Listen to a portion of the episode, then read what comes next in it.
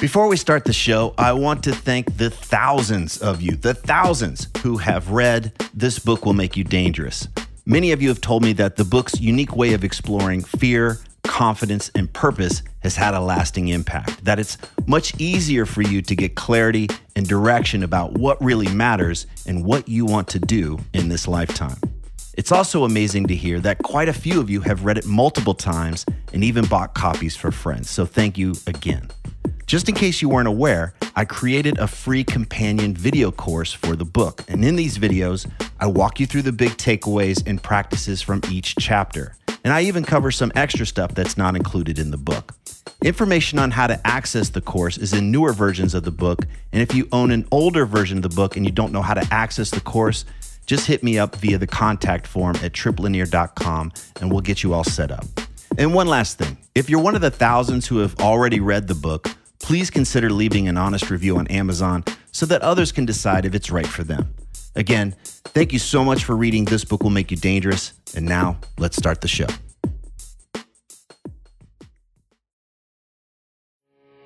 You are listening to the new man beyond the macho jerk and the new age wimp. Your host is men's coach Trip Lanier.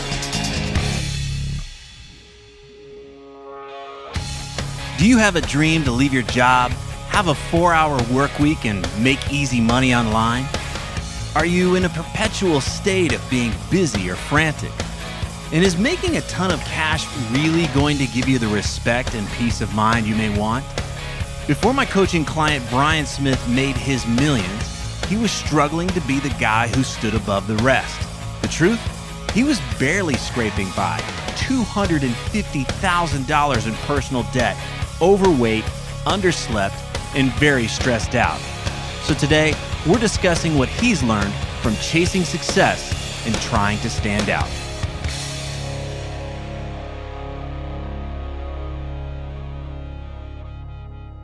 Well, I, I just think that just so people know sort of what our conversations are like, um, when we're not doing a podcast, we should we have to make sure we include butt stuff.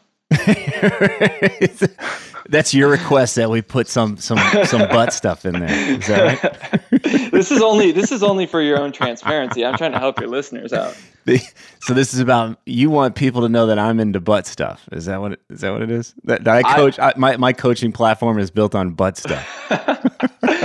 Those are your words. I want to make sure I, I want to make sure you, you get a, get this across. That you, you want to make sure you, you uh, pull back the curtain for the listeners on what it's like to work with me. we have we have worked together for what it's over a year now, mm-hmm. right? Yeah, it's been. I was just uh, talking about that. The I met with uh, Stuart the uh, just a couple of days ago, and I, that's when I realized that I had we were talking about you, and that's when I realized that we had been working together for just over a year. Yeah, I read about. And you contacted me because uh, you had just um, you were in the process at that point of selling your commercial real estate business, but even before that, you had um, you were what was it? You were in the financial banking industry. What were you doing there? You left college and you went you or you got out of college and then you did what? Well, I graduated from from my undergrad and went straight into getting a graduate degree, uh, master's of science in finance. And while I was doing that, I started working in investment banking. And um, so I was getting my MS in finance while working in investment banking. Finished that degree and then got hired by another investment bank that focused on commercial real estate. And that's how I got into real estate to begin with. So you're working like, and I, because I'm, I'm not so much interested in kind of the nuts and bolts of the stuff that you've, you've done. I'm more interested in kind of the mindset you had at that time. So when you were in school and you're getting ready to graduate, what were you thinking? What's, what was the game plan for you at that time? The game plan was expensive cars, watches, and hot women. That was you were on that. You were on that plan, all right. that was that was the game plan. I used to uh, I, I remember there was a, a car wash near uh, the University of Denver that I used to go take my car, and I would just sit there and watch the guys with uh, you know the big watches and the the Range Rovers and you know the occasional Ferrari or Lamborghini that would come through and just thought, damn, how do I get to to be like that? And that that was the plan. That was um, the plan. Yeah. Okay. So it makes sense, yeah. It makes, and I love, I love fancy cars too. I, I, you know that my inner nine year old is like, you know, hell yeah, love those cars and stuff. But you, you actually went out and like, that's the plan. I'm gonna get on that plan so I can have the the fancy cars and the the the watches and the hot women. Um, so you went into commercial uh, real estate, but you were on the you were on the financial side of it. You were working in the bank side of it. Is that right? Uh, yeah, investment banking side. So I wasn't the the real strict uh, guy that you go just sit down with to to get a loan. I was I worked much longer hours than that guy did, and okay. uh, had to do more more complex financial work. But it uh, it still was crunching numbers and trying to make things work on paper. So that's one of the first. It sounds like that was one of the first places where you're like, wait a second, I didn't get into this to just sit here and crunch numbers. I got in here to actually be close to where the action is, like where where buildings are being created or managed or that kind of thing. Is that right? Well, I I got into it because I wanted to to get a chance to to make some money, and I I always at that time I was viewing it through the lens of you know what I could buy with the money. I wasn't thinking, oh, I want to have ten million dollars in the bank. I was thinking of you know the things the the things I wanted to get with the money, and then the people that I was working with at the time. Um, I, I was looking around, realizing that the managing director of the office I worked in, and all of these guys that have been there for years, that were in their 40s, 50s, and even 60s, were, you know, not not the guys that I had looked up to at you know the car wash or the entrepreneurs I had seen that are out making a lot of money. It was it was really that environment that started to to turn me off more so than even you know sitting in a in a cubicle. So you kind of knew, all right, I'm going to be crunching numbers. I'm going to be in the power cubicle. Um, but then once you got in there, you realized, hey, I'm not the guys that I'm, you know, underneath. They're not on this. They're not on the plan I really want to be on. No, they were these were guys that, you know, basically middle management that they were comfortable being there. Uh-huh. And um, I was never comfortable in the position I was in. So I ran into a lot of uh, a lot of challenges dealing with different personality types because I wouldn't just go and do what I was told. I'd go and try to figure out how to stand out so I could try to advance within the company. So Got so it. that it was not an environment that allowed for any real creativity on my part, and also didn't allow for um, didn't allow for for very quick advancement because some of these guys have been in the same position for you know seriously 30 years. How long did it take you to realize that you weren't going to stick it out and, and play this game well, I always consider myself, you know, somewhat of a fast mover, so I didn't go in there expecting to stay in that position for very long. You know, the first year I was there, I was already asking, how the heck do I get ahead? Within the first two years, that's when I started realizing, hey, I got to get the hell out. And so, what did that mean to get the hell out? What did what you just gonna were you just gonna make a jump blindly, or did you have a sense of where you wanted to go and what you wanted to do? Well, I mean, at the time I was 25, so I had all of the answers. yeah, that's right. You knew it all. I knew exactly what the hell the world was going to do, and I was uh, dutifully read the four-hour work week. So me and Tim Ferriss were going to go travel the world, working four hours every week and making gobs of money. Right. And um, so that that was the plan. that's right. But that's not really what happened. What did you what did you end up doing? The the way that that I ended up leaving there, there's there's a lot of things happening at the same time, but I basically put a date on a calendar and said I've got to get a business started by this date and if not then I am still quitting this job and going to go off and do do my own thing. And there, in order to do that, I had to, um, you know, I was still young and you know had a pretty close relationship with my family, and I still do. But it was um, you know, talking it over with uh, with my folks, I had to sort of come up with a, a rationale for why I would just jump and jump ship on a good job and go do my own thing. Mm-hmm. And so I sort of came up with some uh, fabricated uh, change in policy that was going to occur at a certain date. And uh, so you lied. yeah, they, they might find out for the first time listening to this podcast. But that's it, right? Like, isn't it interesting? Like, we, we feel like we need permission, or we even though you were 25 and you had the world figured out, it was still like, I need I need to have a green light here to leave this job. Yeah, yeah, and it was it was taking a big risk, and it, it at the time I had been working with a couple of different friends working on uh, different businesses.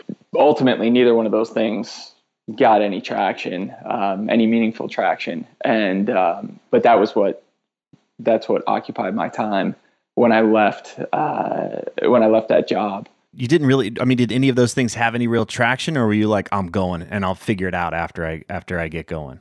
Oh no, uh, they they had all the traction I thought I needed. I I had a perfectly planned out website.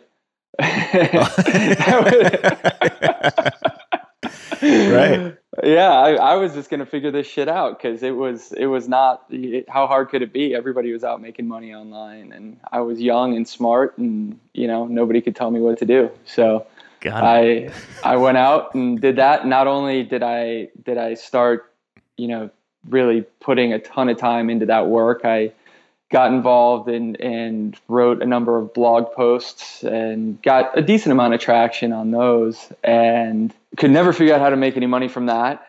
And to really sort of top it all off i hopped on a plane and went to europe and thought i would just travel around europe and figure out how to make money while you know living in hostels and living with friends in europe. So right. it uh, it was just the you know the perfect concoction to actually create a business, which, um, you know, I think I, I probably spent more time finding little hole in the wall absinthe bars in Budapest than I did actually working on any of these businesses. Uh-huh. Um, but ultimately I, you know, I spent a ton of time, got to a point where I started to realize, oh, holy shit, this is, this is not going to work the way that I had intended.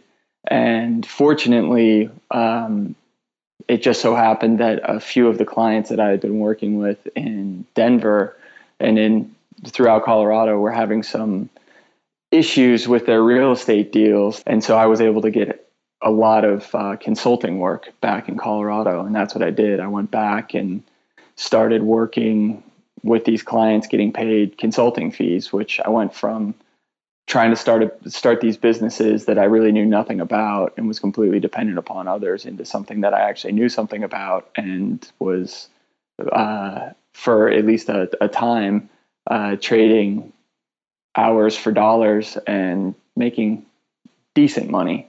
Got Um, but that was that was still uh, not it. That back. wasn't what yeah. the plan was ultimately. But th- that's interesting, right? You jumped. I'm going to be one of these guys that makes a lot of money online that didn't quite pan out. Oh shit. Um, and then realizing you have a ton of experience, you have a lot of expertise, um, and and plus just a lot of potential, right? You still have a ton of learning and the ability to learn really quickly and implement that stuff. And then you found your way back into real estate. That's a big lesson there because um, I think a lot of us think that whatever that next transition is going to be, it's going to be 180 degrees from what we're doing now. So I, I, always like to see like, well, usually it's like a 15 or 20 degree shift. Um, at least just that next step. And then, you know, after a while we, we continue to make these transitions, but, um, I think I see that pattern a lot. It's not true for everybody, but it, um, it's interesting how it showed up for you too. So, well, I, I think that when you jump into those new areas where you don't have that depth of knowledge and that depth of experience, you just see nothing but opportunity. It's almost like when you, you know, you get so used to the mundane and the the habitual when you're, you know, at home and then when you go travel, it's you know, the world is fear is full of exciting new things. Right. And when you're jumping into a yeah, it's completely fresh. And so when you're jumping into a a new professional area, you're seeing things for the first time and it's exciting and it's new. Um, but then you look back at what you where you came from. You say, "Oh, I don't want to get into." In my case, it was commercial real estate. I don't want to do that. I know all the the reasons why. So I'm not going to make resistant. money as quick. Yeah. Oh, totally resistant. Yeah. All right. So you were consulting, you were trading time for money. That wasn't quite the plan for babes, watches, and and and high end cars. So what happened after that? Well, and at this point, I had I had met the the babe that is now the woman that I'm married to. So, So we got we checked one off the list, right? ultimately, through some connections I made, got involved in my first commercial real estate deal. Um, but I didn't do it in a way that most people would approach commercial real estate. Well, We- I mean, were you excited because you, you mentioned like there's no way I don't want to go back into commercial real estate. So through a series of events, was where did you was it like all right, I'll give this a shot, or hey, you know what, I'm excited about this. What was what was your attitude at that time when you when you're finally going to stick your neck out?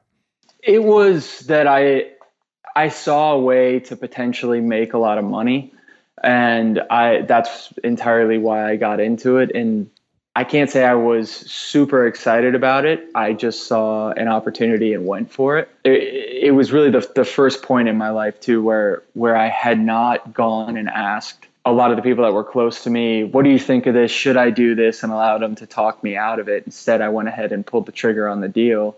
I had a woman who's now my wife that was terrified at, at the time that I had gone a little crazy. I had um, my mother, father, and brother thinking I had completely lost my mind, and um, a 25,000 square foot warehouse that was completely vacant and falling apart along the railroad tracks in Denver to to work on. And so I saw it as a ton of opportunity and something that um, because I was the guy bringing the lion's share of the cash to the deal, I thought, oh, this is going to be great. I'm going to have a nice little place to have an office and uh, some other guys to to take care of actually doing all the hard work and heavy lifting for me. And I'm just going to collect checks and I can keep consulting, I can keep building other businesses, and I can just act like, you know, the the rich real estate owner. So that, was that the reality, or was there another reality? um, well, one thing that that I've learned is uh, if you have partners and one guy brings the cash and the other partners don't bring any cash, typically the partners that don't bring the cash aren't quite as motivated. Within fairly short order, I went from being the guy who was supposed to do nothing more than have the checks delivered to me and to over just to make sure that the, the books are being kept to I was cleaning toilets, collecting rent, um, evicting people, and overseeing construction teams. And I really didn't have a whole lot of uh, experience doing any of those. Well, save for cleaning toilets, I didn't have a lot of experience doing any of those things. And were there were there any moments like, what the hell have I gotten myself into? I want to get out of this, or were was it exciting? What was it like?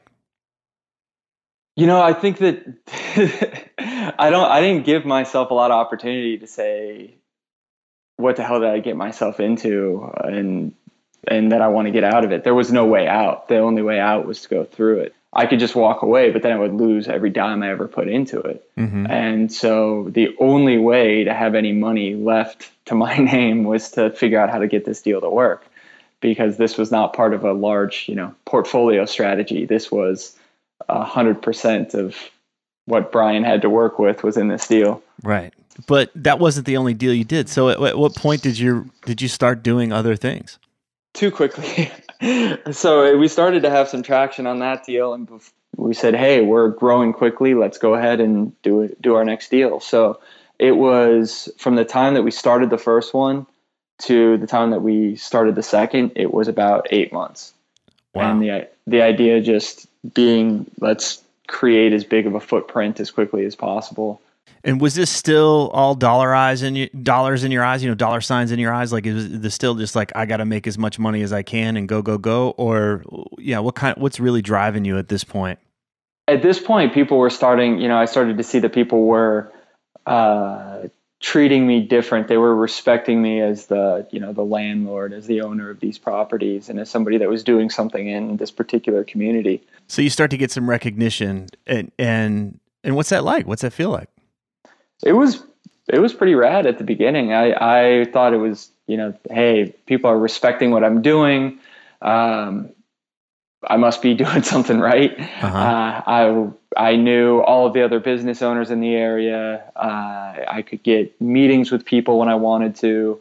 I I never really felt like I knew what the hell I was doing, and so I just sort of I just did my best to act like I did, mm-hmm. and it felt you know it, it felt good. It felt like I was I was doing something. It felt like I had you know actually achieved some success, and even though you know at those early times we were not sure if we were ever going to even cash flow, it felt like, you know, hey, I've actually accomplished something because people are respecting me and respecting, you know, the work that I'm doing here. So it was, it went from just being about money to being about, um, you know, sort of the, the notoriety that I was getting in the community.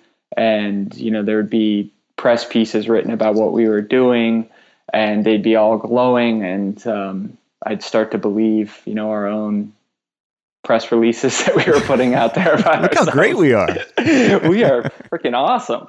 And um, then it things started to catch up to me, and I was getting to a point where money was becoming a really, really big issue for me personally. Meaning I, you didn't have enough money for your lifestyle, and is that what does that mean? Just for anybody that doesn't understand. Absolutely, I didn't have enough money to to pay my bills. And I was still, because I created this persona, um, I couldn't go around looking like I was not making enough money um, to be in the position I was in. So I was, uh, I still was driving the nice cars. I was still doing, you know, doing everything that I had been doing before, but um, I wasn't making any money. So behind the so you had an appearance, you had an appearance to to maintain, but the reality was is the money wasn't wasn't you were you were in a crunch.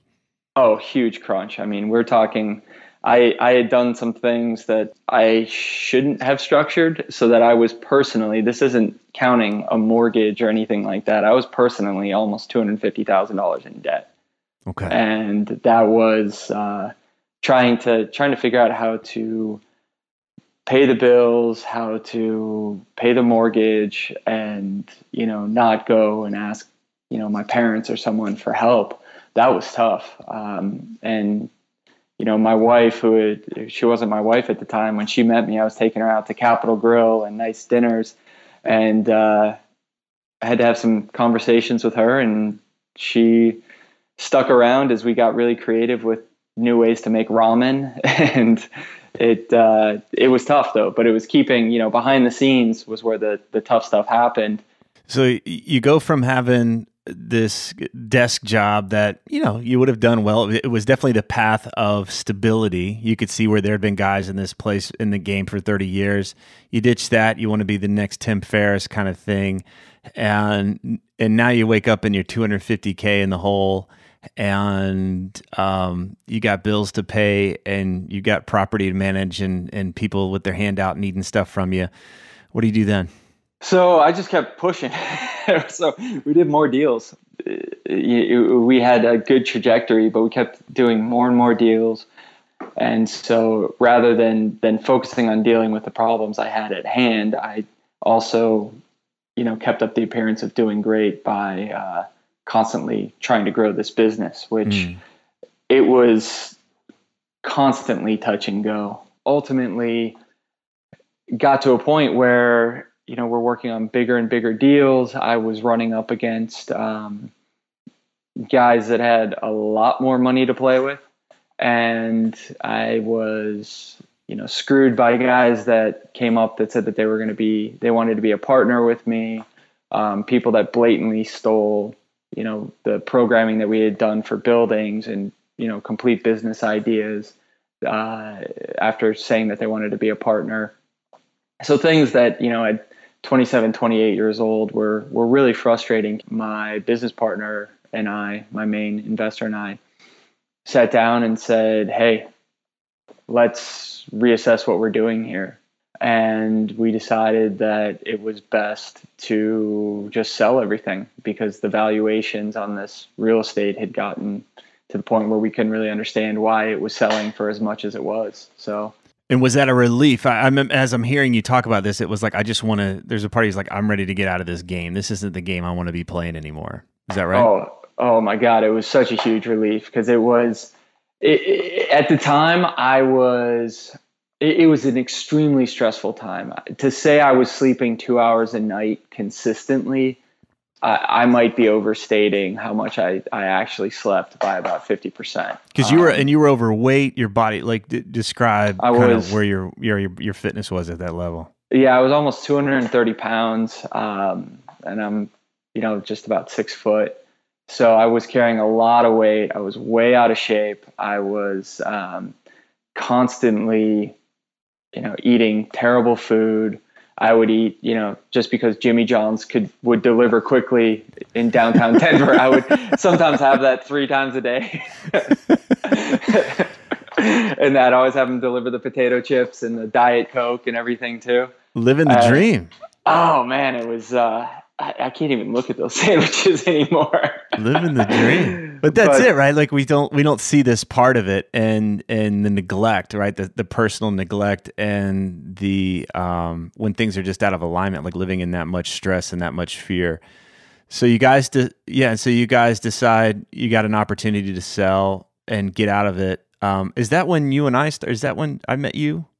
So when when I met you was actually um almost a year and a half after that decision had been made. Okay. So when we made that decision, we still were completely in the thick of it. We actually had, um, you know, all of our businesses were still running. We we were involved in at least one lawsuit at that point too, and so we had a lot of stuff on our plate to start unwinding. Yeah. So Tell me the. Do you mind telling the story about how your investor knew that you weren't in the game anymore? Like, Yeah. Um, so I've I'm I've always been a little hard headed and um, no. and I don't like taking no for an answer and um, you know reverse psychology is something that's always kind of worked on me too. If you tell me I if you want me to do something, tell me I can't do it. Uh-huh. I could sit in a in a boardroom full of investors and just get peppered with questions and get peppered with with critiques and they would drill me on anything and I knew the numbers inside and out. I knew the property inside and out. And so no matter what it was that you wanted to bring up, I had an answer for you. And I would not walk out of out of a, a meeting like that until I had every single person in the room convinced. But my investor, um, right before we decided to um, to start selling everything off, he uh, was sitting in one of those one of those meetings, and he just afterwards he just asked me. He's like, "You feeling all right? Are you you sick or anything?" I said, "No, why?" He said, "Oh, don't worry about it. Don't worry about it. I just want to see if you're doing all right."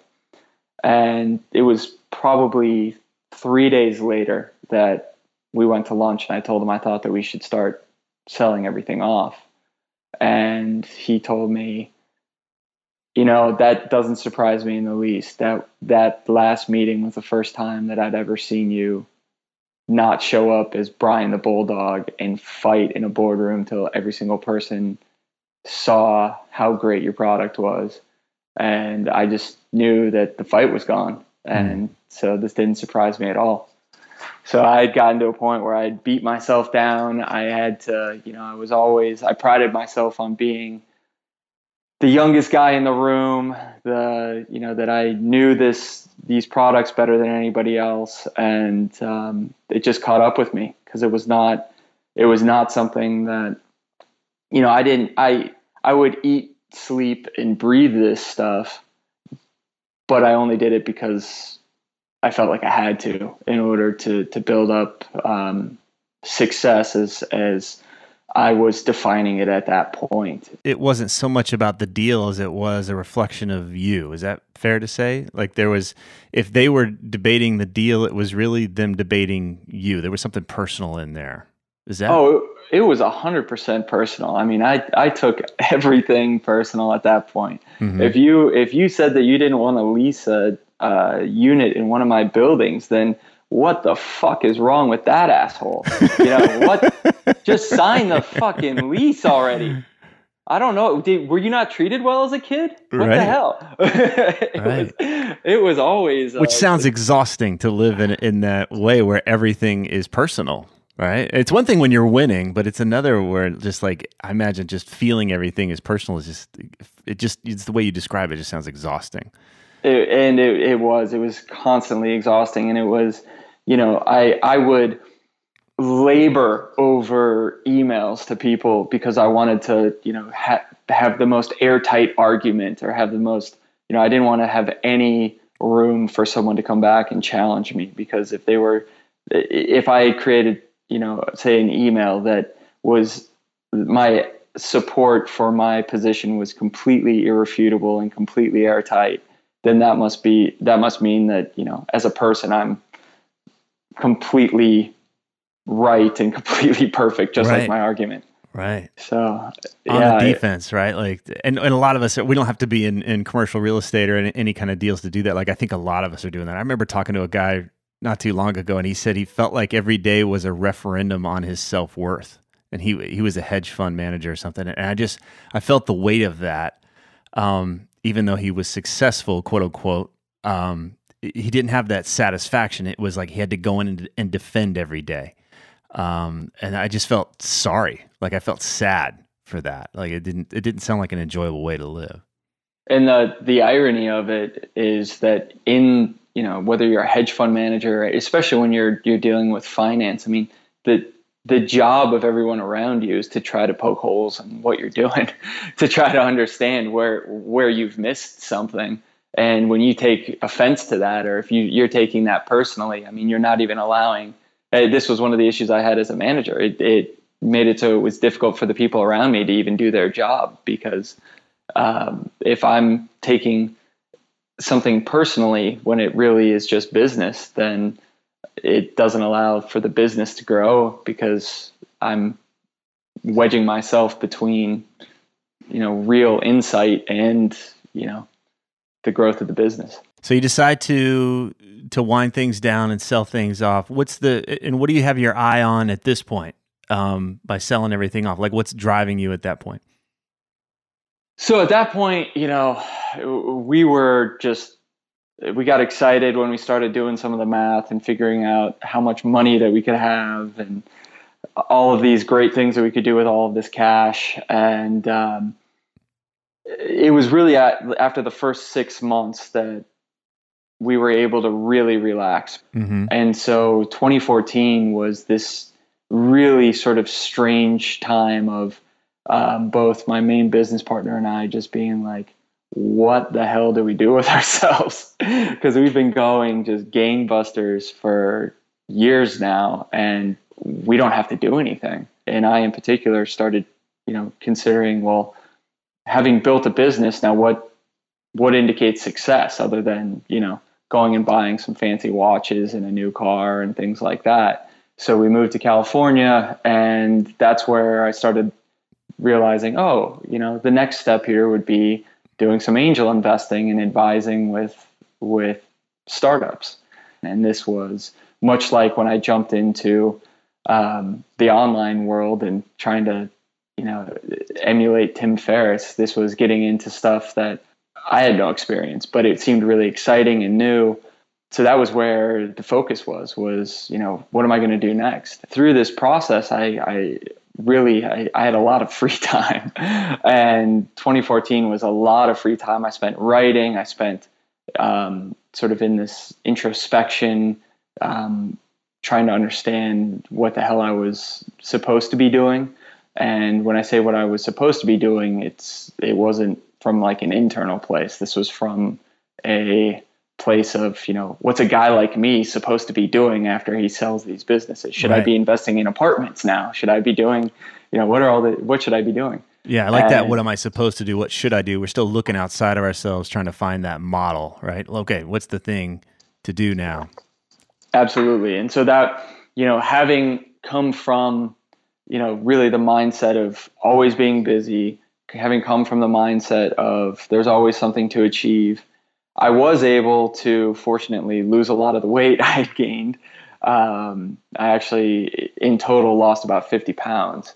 And then I also found myself, you know, throughout the day, just loading up my to do list with shit, like going to the grocery store, going and fixing something in the house, taking the dog to the park. Just to be busy. just being busy. And I found myself with the same like nervous feelings of like, I got so much to do. I got to go to Home Depot and buy a grill brush. well, it's interesting, right? Like if you tune your body, you tune your nervous system to be in that state. Like even when you remove the the the scenario that would really have you drive it, like we go and create it again. We'll go find a way to have that kind of urgency and frantic style again. Yeah, yeah, and and about everything. I mean, it was oh no, like I checked out Surfline and there's good waves and I recently bought a new board, so I have to go surfing today. Like there's I have to do it. But there's so much other shit I have to do too. So I'd go out like like okay, I have to be out for an hour surfing. And I'd be like out there with a watch, like constantly looking, like, okay, I think it's been about an hour. Shit, it's been 15 minutes. I gotta stay out here and surf and try to wow. enjoy it. And wow. it was, you know, taking the things that you'd be doing for for relaxation even and and taking all the the enjoyment out of it. I was um, going on a two week trip to Costa Rica, and I was going to meet with my brother down there for a week and surf, and then meet with my wife. And I was, you know, this is supposed to be just like a relaxing, like celebratory trip. There was just this sort of perfect storm of just like little tiny shit that was stressing me out, and I had to get the Uber to get to LAX, and I was running around the house like a just literally in a panic attack, like just complete anxiety attack, trying to go to Costa Rica to relax and surf. And my dog, who, you know, Tripp, you're awesome, but I still think my dog is the greatest coach I've ever had. he walks into my office where I'm tearing through the closet trying to find my backpack.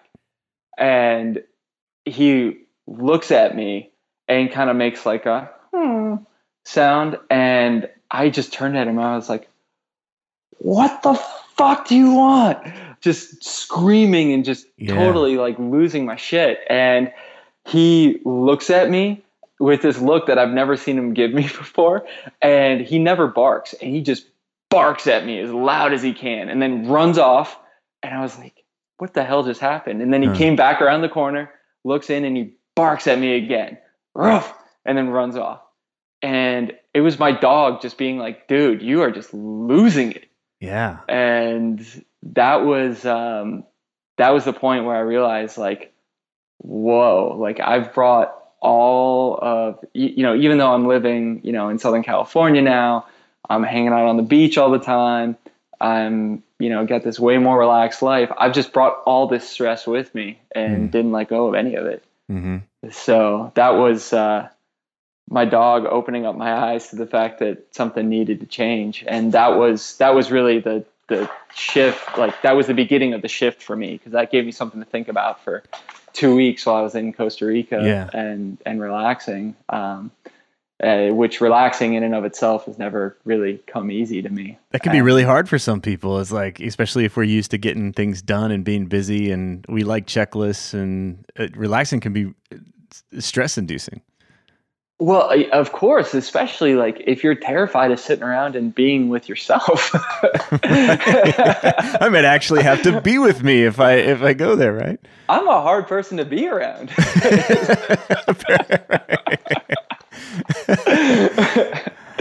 so it was much easier to always have stuff to to run around and do, and then I didn't have to think about like you know why I was doing it, and it was at that point that I started to realize for myself that you know what I'd always done and and the things that I'd done ever since I was I was a kid, I was always working my butt off to to stand out in some way. Hmm. And that was, you know, whether it was the job I had, how I showed up to the job, the the you know definition of myself as an entrepreneur and building that up. Um, I mean, even to, you know, I remember when I was a little kid, I used to tell stories all the time and, and I used to just make, make shit up all the time. And then over, over the years, I started actually doing the crazy things that I used to make stories up about. And then to the point that people didn't, you know, they didn't know my history as, you know, a kid making up these stories, but the truth became things that people didn't believe. Hmm. And I realized that, you know, this standing out from people, like sitting down with somebody and even just having like some epic story to tell them about whether it's surfing or living in a cave for half my freshman year in college. You know, these things are they're great stories, but they act more as like a divider between myself and others. And I thought, you know, that living this outstanding life um, and standing out from people was was the key to happiness. Was the key to, to actually having an outstanding life. Mm. And it was at that point when I started to like calm down and and actually spend some time not trying to be as frantic all the time that I started to realize more that when you slow down and you spend time with others and you're present like that's really that's really the key to an outstanding life is standing with others not standing out from them mm. and you know i see successful guys all the time that you know all they want to do is do something that's going to create some you know they'll call it a legacy or they want to create a name for themselves or whatever it is that you know, or just a ton of money um, in order to stand out and be different because they think that somehow that's going to make themselves better that's going to make themselves happy mm-hmm. and um, yeah it was just it was during that time that i started to realize you know what standing out from everybody is overrated i don't need to i can be the guy that I want to be. I can be, I can do whatever the hell it is that, that I want to do, but I don't need to stand out from people. I don't yeah. need to go, you know, do something crazy just so, you know, I don't have to go out and climb a mountain just so I can go tell people about it. I don't have to snap all the selfies at the top and, and share that. Um, I still do it from time to time, but it's but that's not the reason to do it. And and you know, spending that time and being curious about others, and that's where I started to find like, whoa, there's a totally different way to approach life, and a totally, you know, more relaxing, fun, um, and meaningful way to yeah. to do that. Well, I'm glad. Uh, that's what I wanted to get from this interview, right? Like that. I remember that day where you brought in that nugget of of what it meant to stand out and how it actually created a division. It created um, distance. It, it, was keeping you from the life you really wanted, and and it was so powerful uh, to to realize how much of your energy was going into being outstanding or standing out, and and just that it was exhausting. It just didn't serve you anymore, and um, and I, I'm, I'm glad you're you're bringing this in here because you know it's one thing for you to say hey look I, I was able to sell my business and now i'm in this fortunate financial position but I, I think that you could have had that awakening while you were you know no matter what you were doing that's a, that's a great lesson. Um, I, I don't want to make it about your story becoming you know, having the windfall and then like, oh, well, I'm only in this place and I can only have this awakening because of, of my financial situation. Because I, I think that we can all benefit from that message of like, where are we trying to be better than or, or stand out from or any of that kind of stuff. And it's one thing to be, to have fun with it, like you said, and to go compete or whatever. But it's one thing, it's like, I, I won't, I don't matter or I don't exist if I'm not outstanding. There's something on that level of defending our self worth or defending our self identity. That's exhausting. That doesn't sound fun. I think I think a lot of us think about this more than we're conscious of. That it's it's in our it's in our identity, um, and it drives a lot of a lot of folks, especially the achievers, the the performers out there, um, where everything you know we can kind of find a measuring stick for everything. It's like you know, show me how high to jump, and I'm going to jump that high. So I'm really glad you brought that up because that's one of the things that I want people to take away from your journey and what you've learned so far. Yeah, and, and you actually bring up two really great points in that that that I just want to touch on. You know, the we all think that by standing out, by by you know, you brought up performing, standing on stage, that you know, by being the guy on stage and everybody watching us and listening to us and and hanging on our every word, that we're going to somehow be accepted by by being that guy, by being the guy that that people look up to. Well, the thing is, standing on stage, you're the only guy on stage, right? And you have a, a, a stage between yourself and the people that are there in front of you, and whether it's that's a, a actual stage, it's you know the business world stage, it's any anywhere that you want to look at it. I mean, it's even just you know the wanting to get in your fancy car instead of you know take the subway with others. I think I've discussed this with you before, and you've probably said this to me a number of times, but quite often the things that we do to make other people like us or love us are the things that push them away. Right. And a lot of the times the things that we do just are actually establishing barriers between ourselves and others. Hmm. And the other thing that you that you had mentioned is, you know, that this could have happened certainly without a financial windfall, um, and that's absolutely the case. But you know, I hear that a lot. That you know, somebody will say, "Oh, well, it's you know, that's this is all easy for you to say, Brian. You know, now you've got this like easy life, and you're you're you've made all this money, and you're not you don't have to go to work every day, and blah blah blah." Well, you know, that that's an easy cop out for somebody to to use at this point because you know what I wouldn't be able to appreciate what I'm doing now had it not been for all the hell that I went through before. And so I've seen both sides of it and now I make the choices that yeah, you know what? I when I do work, I'm a lot more productive and I'm a lot more focused and I understand the difference between being busy and chaotic and stressed out versus coming at it from a thoughtful and impactful approach. The issue of money doesn't really have anything to do with it. As soon as you bring money into it, then you're just coming up with one more reason why you don't have control over your own situation. Well said. Brian, thanks so much, man. This has been good. I, I appreciate you really opening up and, and kind of telling us where you were and, the, and that mindset and and um, and the lessons you've learned. You're still really young, uh, but you've been through a lot, and and uh, I'm excited to be able to help you move forward. I appreciate it. Thank you so much, Trent. Brian and his wife Annette are helping to build a school in Guatemala through a program called Pencils of Promise. They're generously matching every donation dollar for dollar. And if you'd like to learn more about this project, visit learningtorelax.com slash giving. You can see pictures of the school and most importantly, the students that stand to gain so much. Again, that's learningtorelax.com slash giving. If these interviews are helping you, then please visit The New Man on iTunes and leave us a positive review so others can discover the show more easily. Thanks for listening.